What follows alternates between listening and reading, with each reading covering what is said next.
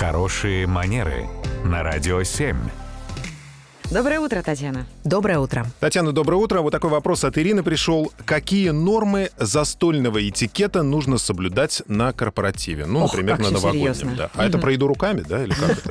Это, кстати, хорошее замечание про еду руками, потому что корпоратив корпоративу рознь.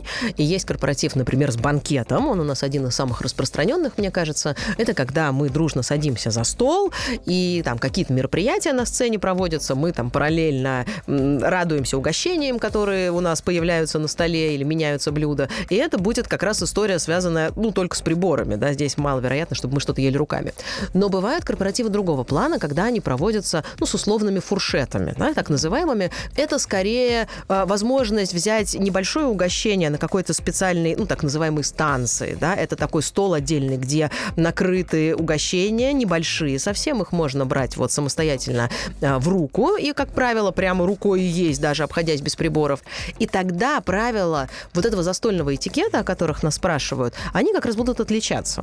Если мы говорим про фуршет, например, то считается хорошим тоном не набирать слишком много еды в одни руки и вообще не сосредотачиваться. Подождите, нет, а как же Это не как в тогда? отеле без включено вот этот подносище. Да, лучше как раз вот туда не ориентироваться и исходить из соображений, что это ведь какая главная цель? Главная цель – получить удовольствие. Главная цель наверняка Так. какая-то высокоэстетичная. А, Нет, А, подождите. об этом, да, я понял. Да. А, Главная цель еще пообщаться, обменяться хорошими впечатлениями. Конечно, при этом можно угощаться и есть, безусловно. Но когда мы делаем постоянно бесконечные ходки вот, вот к этой вот станции с угощениями и назад к столу, и только на этом сосредотачиваемся, это выглядит тоже немножко странно. Поэтому Но если кто-то научился и изловчился и делает это незаметно или как бы между делом и... Да, или у кого-то есть друг, который может ходить, пока ты занят делом каким-то, то это будет здорово. Спасибо, Татьяна. спасибо. Спасибо.